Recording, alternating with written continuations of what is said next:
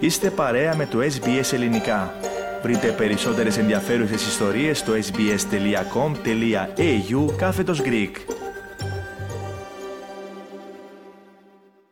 Αναγνωρίζουμε τους παραδοσιακούς ιδιοκτήτες της γης, των εθέρων και των υδάτων και αποτείουμε φόρο τιμής στους πρεσβύτερους του παρελθόντος και του παρόντος.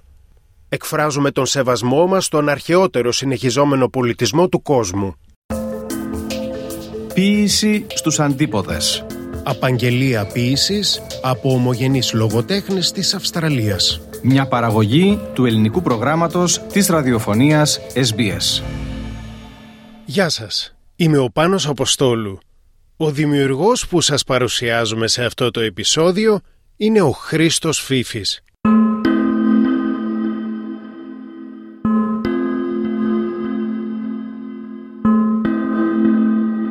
Ο Χρήστος Φίφης είναι συγγραφέας πολλών βιβλίων με τα οποία καταπιάνεται με ζητήματα τέχνης, ελληνομάθειας και ιστορίας της ελληνοαυστραλιανής παρικίας.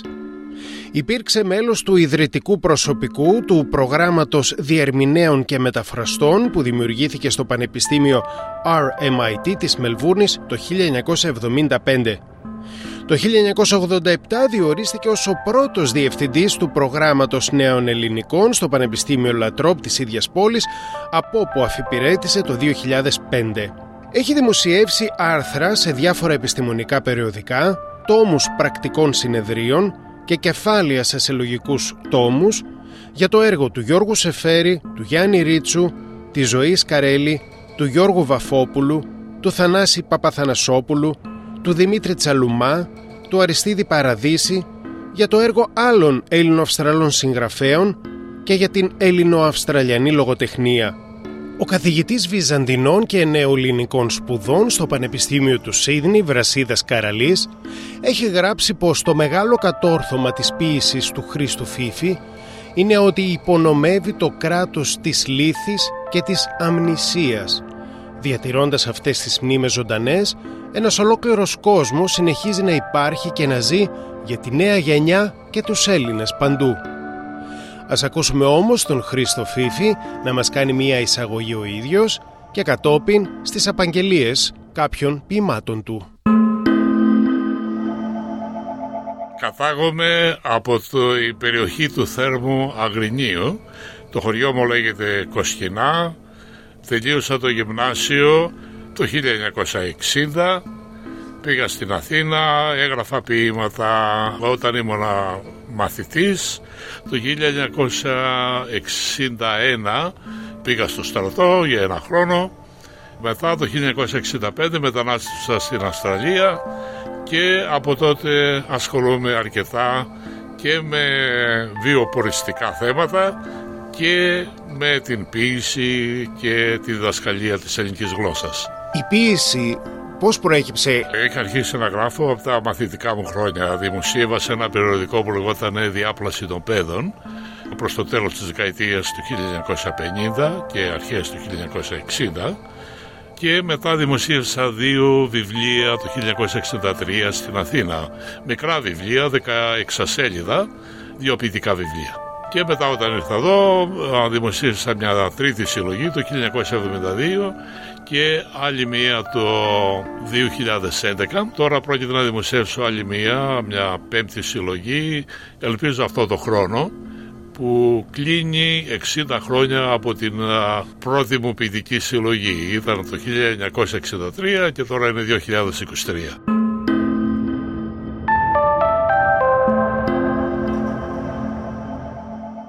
Το πρώτο ποίημα που θα διαβάσω έχει το τίτλο «Μες στη ζωή ετούτη πέρασες».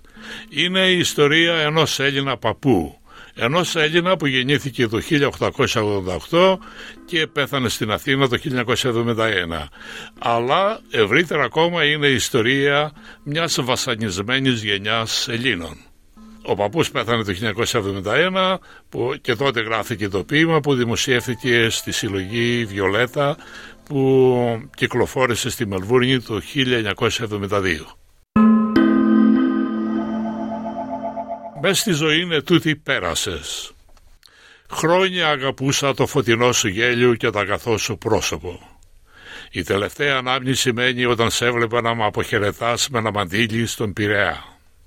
Οι γεροί και γέρικοι βελανιδιά κρατιώσουν ορθώς πάνω από οχτώ δεκαετίες. Κι όμως ήσουν γλυκός κι ήσουν αθώος τόσο. Ήσουν ένα πλάσμα τόσο διαφορετικό από τον προπάπου, τον κύριο σου, που λένε πως ήταν σκληρός και αψής και οξύθυμος, που το 1877, μια μέρα από την ώρα που το χαλάζι του κατέστρεφε τη σοδιά, γεμάτος οργής σήκουσε το κουμπούρι του και πυροβολούσε τον ουρανό βλαστημώντας. Και το κουμπούρι του έπαθε εμπλοκή και έσκασε στο χέρι του που το κόψε και το χέρι του κρεμόταν μια φούντα ματωμένα κομμάτια. Και αυτός αμέσως άρπαξε το τσεκούρι με το άλλο χέρι που απόμεινε γερό και ψύχρημα του ίσαξε πάνω στο κρεατοκόπι. Εσύ ήσουν γλυκός και ευγενικός κι ήσουν απράος τόσο. Πολλές δεκαετίες πάλευες με τη γη και τις άλλες δουλειές για να αναστήσεις τα εννιά παιδιά σου. Ήσουν κι εσύ από μια γενιά που μεγάλωσε την Ελλάδα το 1912 που δέκα ολόκληρα χρόνια τα πέρασε στρατιώτης και στους πολέμους. Δοκίμασες κι εσύ την αστουργία του ελληνικού κράτους και τα βασανιστήρια της ελληνικής γραφειοκρατίας. Είδες τα τελευταία χρόνια της ζωής σου ο χάρος να σου παίρνει δυο λεβέντες. Όμως αγώγιστα υπέμενες τη μοίρα. Ήτανε δύσκολη ζωή και ωστόσο τη ζούσες στοικά ανάκατη με λύπη και χαρά. Πάντα κρατιώσουν στέρεος και αλήγιστος σαβράχος. Ποιος ενδιαφέρεται για τούτη τη μικρή σου ιστορία, μια συνηθισμένη ιστορία σε τούτη τη γη, σε τούτη τη ζωή, σε τούτο το μυστήριο κόσμο; Μια βελανιδιά που μεγάλωσε στο δάσος, που έκανε καρπούς, που πέρασε. Ένα παιδί που ήρθε στη ζωή, κάποτε ήσουν ένα παιδί, που βασανίστηκε στη ζωή, που γέρασε. Ήσουν ένας από μια γενιά στην ιστορία της Νέας Ελλάδας που πάλεψε, που πόνεσε, που πέρασε.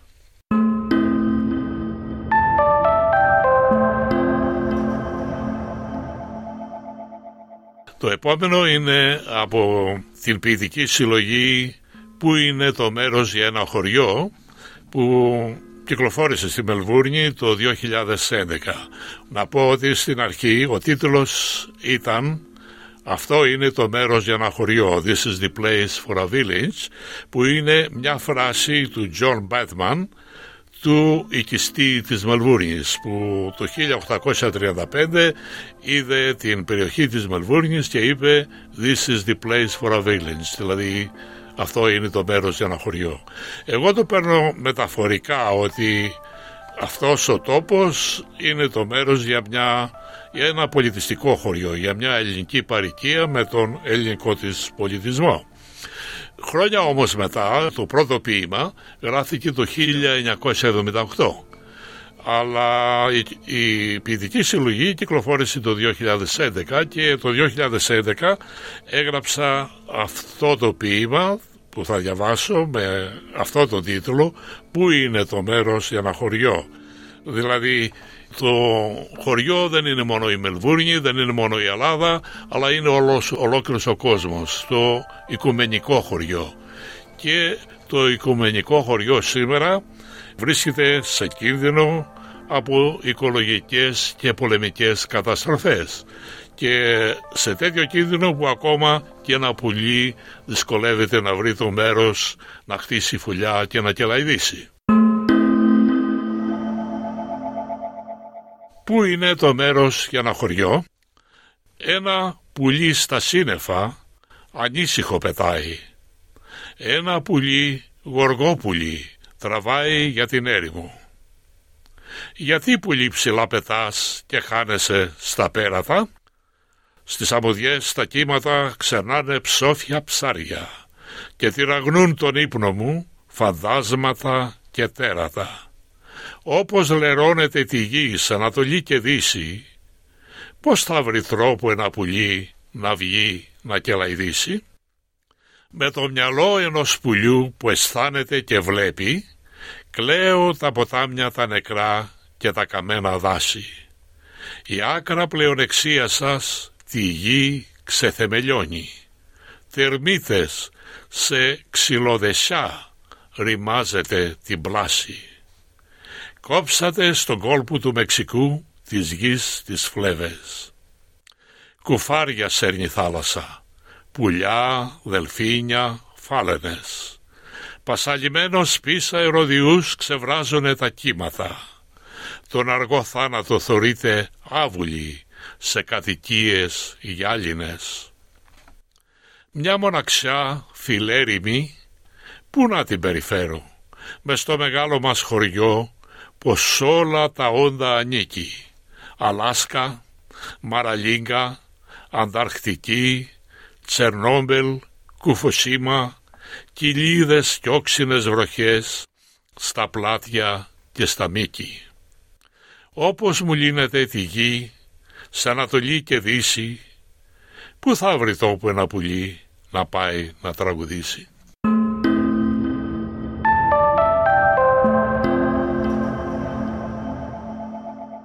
Ένα επόμενο ποίημα είναι «Περιμένοντας τη βροχή».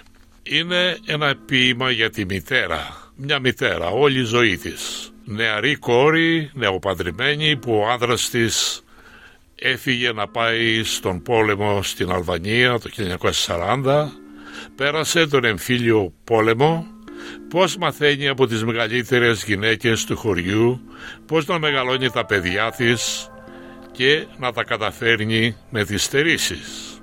Η απόφαση για τη μετανάστευση, η απώλεια του συζύγου στην ξενιτιά και ο διαλογισμός της πάνω στο νόημα της ζωής της. Μητέρα, η αυγή της ζωής μας, είσαι η νιώτη του κόσμου μας. Ματζοράνα και βασιλικό μυροβλίζουν τα χέρια της κοιτάζοντας τον ουρανό αν φέρνει σύννεφα. Είναι χρονιά μεγάλης ξηρασίας σε ένα προάστιο της Μελβούρνης. Όμως το καλαθάκι ολόγιο μου με ντομάτες και χλωρά φασουλάκια. Σήμερα Σάββατο θα περάσουν τα παιδιά της και τα εγγόνια. Τα μάτια της και οι λέξεις της, ιστορίες και θύμησες μιας στερημένης και πλούσιας ζωής. Η μάνα με διέθαζε, λέει, να με αδερφή και μάνα με τα μικρά τα αδέρφια μου. Όταν τσακίζει η μέρα να μην φοβούνται. Να τα ετοιμάζω για την εκκλησιά, για το σχολείο και όταν γίνουν δεκατέσσερα τα γόρια να πάνε στα ξένα. Τραγούδια με τις χωριανές στα πανηγύρια, στο ξεφλούδισμα, στον τρίγο και στο μήλο. Αφού σε πήραν μάτια μου, στον ξορκισμένο πόλεμο να πας, να είναι μαζί σου η Παναγιά γερός να πας και να γυρίσεις. Μαύρα χρόνια που να μην ξανάρθουνε. Η Αλβανία, η κατοχή, ο πόλεμος που σκότωνε ο αδερφός τον αδερφό. Μάνες οι γριές του χωριού που πρόφτασα. Να μου λένε για το ψωμί, το λάδι πως να φτάνει, πως να ανασταίνεις τα παιδιά με χάδι και φοβέρα, πως να μιλούν και ο λόγος τους να έχει μεράκι κένια. Και όταν έρχεται μια ώρα με το έχετε γεια και ώρα καλή να αποχαιρετάς τα αδέρφια και τους χωριανούς σου. Όταν στεγνώνουν τα δάκρυα και πνίγονται τα λόγια θέλει καρδιά η απόφαση να πας με αυτούς που φεύγουν. Να αφήνεις γεια στον κόσμο της καρδιάς σου. Πικρή και κυματούσα η θάλασσα και εσείς καλές μου νέες φιλενάδες και αδερφές που η μοίρα μας αδάμωσε πάνω στο δρόμο του νερού μαζί να μελάμε τα παλιά τι μέλετε μπροστά μας. Η νέα πατρίδα είναι τα παιδιά μας μάτια μου που τα αναστήσαμε μαζί στον πόλεμο, στη στέρηση και στους καημούς. Έφυγες και πας και δεν γυρίζεις και απομένω μόνη. Τώρα που όλο μικραίνει η μέρα, να βρήκε κουράγιο και βροχή το σύννεφο, να πρασινίσει ο κήπος μας, να ξανανοίξουν τα τριαντάφυλλα.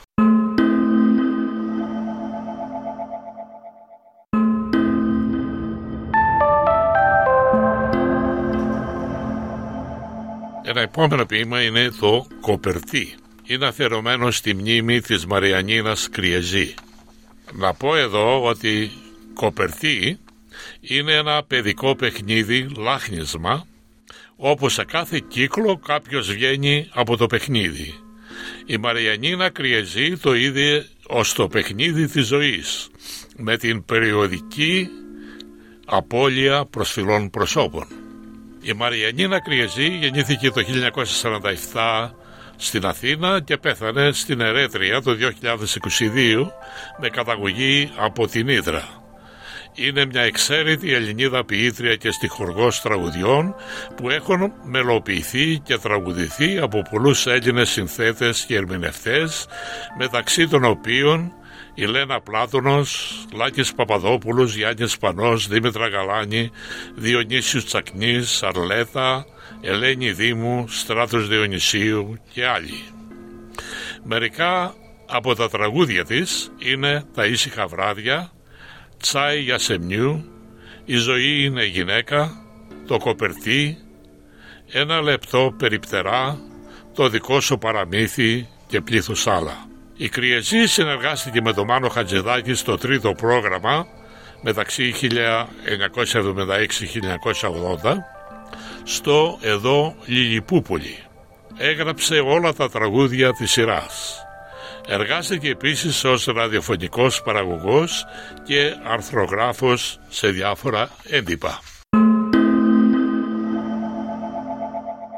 Το κοπερτίνα παίζεται για να διδάσκει την ανθρωπιά και τα όρια της ζωής. Αν ποτέ υπήρξε το παραμύθι αυτό, αν είχε αρχή και τέλος. Ένα παιδί που είχε στη χάρη να συνομιλήσει με τις μουσες και τις φελενάδες του τις νεράιδες, να διαβάζεις τις σκέψεις και τον πόνο των παιδιών και φίλων. Μια νεραϊδένια ύπαρξη που στέρεα πάταγε στη γη. Το παραμύθι ενός παιδιού που απλώνεται στον κόσμο. Μια γιαγιά, ένας μπαμπάς, μια μαμά και μια ναζαραγάτα και στην αστραφτερή σου τη ματιά δυο κάρβουνα αναμένα. Αθήνα, Ήδρα, Ισκιάθος και ολόκληρη μέσα η Ελλάδα με τα βουνά, με τα νησιά, πέλαγα, κόλπους, κάβους. Ένα δημοτικό τραγούδι έγραφε στα δίκτυα των ψαράδων με ένα παπαδιαμάντι να γνέφει ορθώς στο δειλινό ακρογιάλι. Της φώκιας τα μυρόλογα και το στημένο σύννεφο να ακούγονται στον άνεμο από το μαγικό αυλό του Γκάτσου με του βοριά τα κύματα και τα θαλασσοπούλια.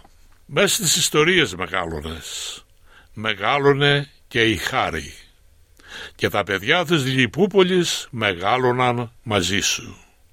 Στοχαστική, τρυφερή και ανένδοτη, επρόβαλνε στους φίλους σου τη λιτή Ελλάδα του Καναρινιού και του Τριαντάφυλλου, που εκπέμπει φως και ποίηση, τραγούδι, ειρήνη, αγάπη. Και κοπερτή το κοπερτή, φεύγουνε οι άνθρωποι ένας-ένας, πάει η γιαγιά των παραμυθιών, χάθε ο πατέρας, κάθε η μάνα, αραιώνων καθημερινά φίλοι και αγαπημένοι.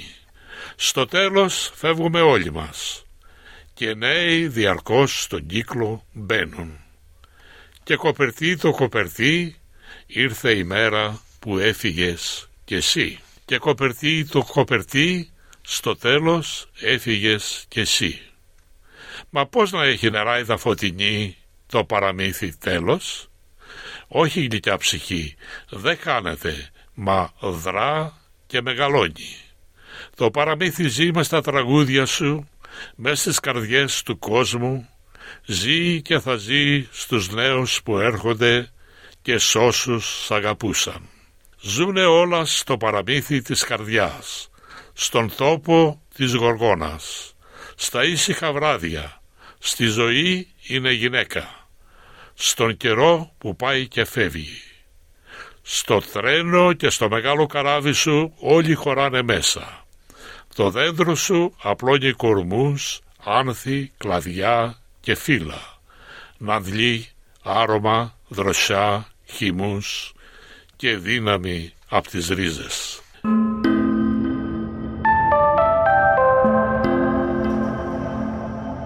Το ποίημα που θα διαβάσω είναι από την Κοσκινά των παιδικών μου χρόνων.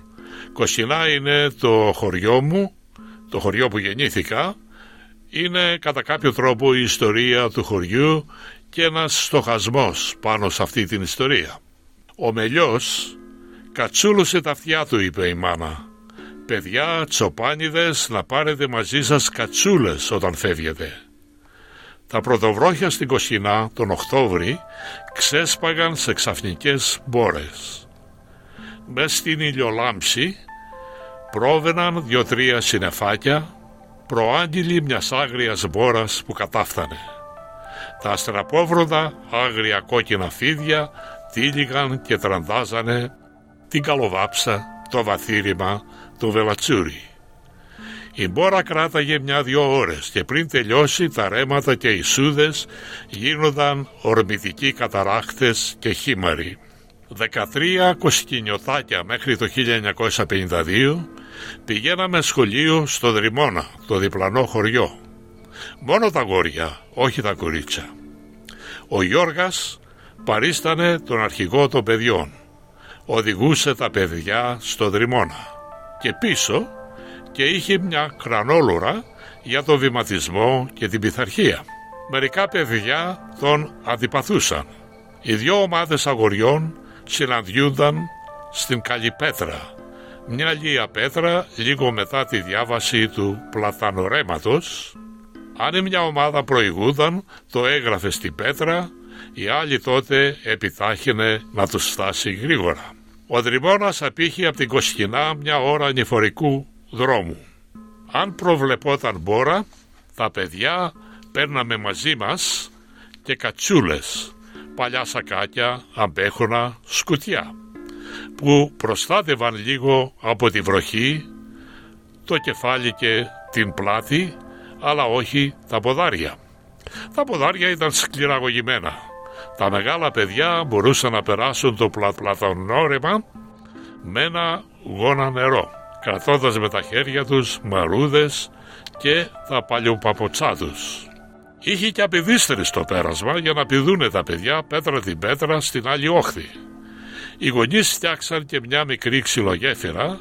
Στη στενή ξυλογέφυρα τα παιδιά θα έπρεπε να κοιθούν μόνο μπροστά, να μην ζαλιστούν, να μην γύρουν και πέσουν κάτω στο νερό. Μια μέρα του Οκτώβρη που ο καιρός ήταν μουντζουφιασμένος, η γραμματίκα η δασκάλα μας απόλυσε τα κοσκινιωθάκια νωρίτερα. Μια άγρια μπόρα ξέσπασε μόλις περάσαμε τη ράχη στην κατηφοριά για την Κοσκινά. Καθόμασταν για λίγο κάτω από τα έλατα και μετά προχωρούσαμε. Προχωρούσαμε μουσκεμένοι όλοι μέχρι το κόκαλο. Στα κόμματα στην Αγραπηδιά μας πρόλαβε ο Μπαρπανίκος ο Σαβούλης με μια ομπρέλα και στεγνές κατσούλες για τα δυο παιδιά του. Κάποια βροντερά στραπόβροδα πέφτανε κοντά και ο Βαγγελάκης τρόμαξε και άρχισε να κλαίει γουερά. Ο Γιώργας τον καθησύχαζε. Του έλεγε αυτό δεν είναι τίποτα και να πάψει να σκούζει σαν γουρονάκι που το σφάζουν. Ο Μπαρπανίκος τον πήρε καβάλα στη ράχη του και ο Βαγγελάκης έπαψε να κλαίει. Στο πλατανόρεμα τα μεγάλα παιδιά πέρασαν από το ξυλογέφερο. Τα μικρά τα πέρασε ο Μπαρπανίκος καβάλα στη ράχη του ένα-ένα. Ο Γιώργας είπε εγώ θα πάω από τις απειδίστρες. Όχι από τις απειδίστρες είπε ο Μπαρπανίκος. Το ρέμα είναι κατεβασμένο. Θα γλιστρείς μέσα. Αλλά ο Γιώργας άρχισε να πηδάει τις πέτρες μία-μία. Στην προτελευταία πέτρα ο Γιώργας γλίστρισε και μπλουμ έπεσε στο νερό μέχρι τον γόνα. Ευτυχώς στο σημείο εκείνο το ρέμα δεν ήταν βαθύ. Το ορμητικό νερό όμως του πήρε το ένα του παπούτσι. Προσπάθησε να το φτάσει αλλά εκείνο παρασύρθηκε στο κύριο ρεύμα και εξαφανίστηκε. «Στόπα Γιώργα, όχι ατσαπδίστερες», του είπε ο Μπαρπανίκος. «Το ρέμα είναι κατεβασμένο και γλιστράει». «Ας το παπούτσι, πάει για τη θάλασσα». Μπορεί να το βρει και ο Μιλωνάς στα βλάκι του ή καμιά από τα μίσια νεράιδα να το πάρει στη σπηλιάτς. «Τώρα Γιώργα είσαι μονοσάνδαλος», είπε το ζυζάνιο ο Τσίλιας και όλοι άρχισαν να γελούν με το όνομα Γιώργας ο Μονοσάνδαλος. Μετά το Πάσχα το 1952 διορίστηκε ένας δάσκαλος στην Κοσκινά και άρχισαν να έρχονται παιδιά και από άλλους μακρινούς οικισμούς. Το 1953 οι Κοσκινιώτες χτίσανε με προσωπική εργασία ένα μικρό σχολείο. Το σχολείο σήμερα δεν λειτουργεί. Τα γόρια και τα κορίτσια του χωριού έφυγαν στην Πάτρα, στην Αθήνα ή ξενιτεύτηκαν σε άλλες χώρες. Το 1952 το χωριό είχε 150 κατοίκους. Σήμερα έχει μόνο 11 και κανένα παιδί. Από τους 13 μαθητές μόνο 6 ζουν ακόμη σήμερα. Δεν ζουνε ούτε ο Γιώργας ούτε ο Τσίλιας. Καμιά χρονιά τυχαίνει να συναντιόμαστε στο πανηγύρι της Παναγίας της Κοσκινιώτισσας. Άλλοι έρχονται από την Πάτρα, την Αθήνα και άλλοι από άλλες χώρες του κόσμου. Δίπλα από την εκκλησία είναι το κημητήρι. Το μικρό αυτό νεκροταφείο, όπως όλα τα χωριά της ορεινής περιοχής μας, περικλίνει την ιστορία και τις ξεχασμένες ιστορίες του πράσινου χωριού μας. Εδώ κοιμούνται ο Μπαρπανίκος και πολλοί από τους γονείς μας και αναπαύονται οι σκόρπιες τάχτες κάποιων ξεχασμένων μεταναστών. Εδώ κοιμούνται οι παππούδες μας και οι γιαγιάδες μας, οι προπαππούδες μας και οι προγιαγιάδες μας. Οι γενιές τους ζουνε μέσα στο αίμα μας, έστω και αν δεν το συνειδητοποιούμε. Τώρα οι γενιές τους έχουν γίνει ένα με το χώμα της Κοσκινάς. Ήταν άνθρωποι σαν και εμάς, ίσως πιο απλοί, πιο αληθινοί. Κάποτε ήταν ζωντανοί, είχαν οικογένειες, πολεμήσανε κάποτε για την ελευθερία. Πολεμούσανε με τη φτώχεια και με τις στερήσεις. Πηγαίνανε για τις δουλειές τους στο θέρμο και στο παζάρι της Ναυπάκτου. Πηγαίνανε στο Μεσολόγγι να προμηθευτούν αλάτι. Έκαναν σεμπριές να οργώσουνε τα χωράφια τους. Σκάβαν τα μπέλια τους, φτιάχνανε το κρασί τους, λιχνίζανε το στάρι, έσπερναν το καλαμπόκι, μάζευαν τα ρεβίθια, τη φακή και τα φασόλια τους. Είχαν τα ζώα τους, τα πρόβατα, τα γίδια, τα σκυλιά τους. Λίγοι είχαν το βόδι, το γαϊδούρι, τη φοράδα τους. Μαλώνανε, εχθρεύονταν, φιλιώνανε. Υπήρχε βέβαια και η αθέατη πλευρά του φεγγαριού, αλλά τις περισσότερες φορές φιλιώνανε. Οι παλιοί είχαν τις μουστάκες τους και τις γενιάδες τους. Φορούσαν τις κάπες τους, τα γυλαίκα τους, τις φουστανέλες τους, τις σκούφιες τους, τα τσαρούχια τους, κρατούσαν τις αγγλίτσες τους. Οι νεότεροι με τα φράγκικα και τις τραγιάσχες τους. Οι γυναίκες με τις ποδιές, τις βαμπακέλες, τα τσεμπέρια και οι γριές με τα συγκούνια, τις μπόλιες και τα φακιόλια τους. Συνεργάζονταν, λέγανε αστεία, τραγουδούσανε στο θέρο, στον τρίγο, στο ξεβλούδισμα του νέου καλαμπουκιού. Τραγουδούσαν τους καημούς τους, τους ευδάδες, τις λύπες, τις ζωές τους. Γλεντούσανε στους γάμους, στις χαρές, στα πανηγύρια τους. Έκαναν παιδιά, φιλίες, κουμπαριές. Μες στην καθημερινή αγωνία τους κρατούσαν το χωριό τους ζωντανό.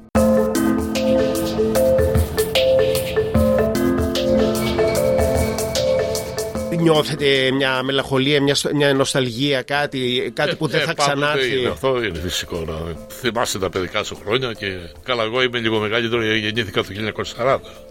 Έζησα την κατοχή ήδη, πολύ μικρός, αλλά θυμάμαι τους Γερμανούς που είχαν έρθει στο χωριό. Έτσι θυμάμαι που και έκαναν τα σπίτια. Α, Είχαμε φύγει βέβαια, ήμασταν στο δάσος, αλλά Ναι. θυμάμαι το αυτό. Λοιπόν, θυμάμαι τον εμφύλιο πόλεμο. Πιστεύεις ότι η ποίηση σε κρατάει σε επαφή με αυτό, δηλαδή με την νοσταλγία; Ναι, ναι, ναι, βεβαίως. Είναι έτσι με αυτόν τον τρόπο νιώθεις κάποια, πώς θα πούμε, ανάπαυση, κάποια ευχαρίστηση, έστω κι αν είναι μελαγχολία. Ακούσατε απαγγελίες ποιημάτων του ομογενή πανεπιστημιακού συγγραφέα και ποιητή Χρήστου Φίφη.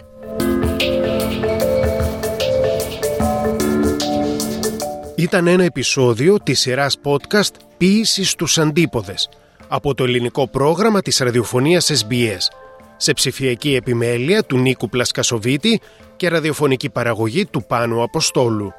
Ακούστε και άλλα επεισόδια της σειράς στην εφαρμογή SBS Audio, στο Spotify και σε άλλες podcast εφαρμογές.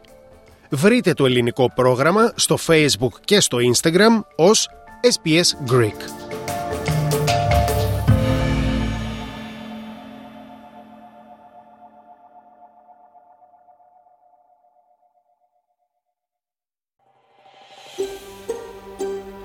Θέλετε να ακούσετε περισσότερες ιστορίες σαν και αυτήν; Ακούστε στο Apple Podcast, στο Google Podcast, στο Spotify ή οπουδήποτε ακούτε podcast.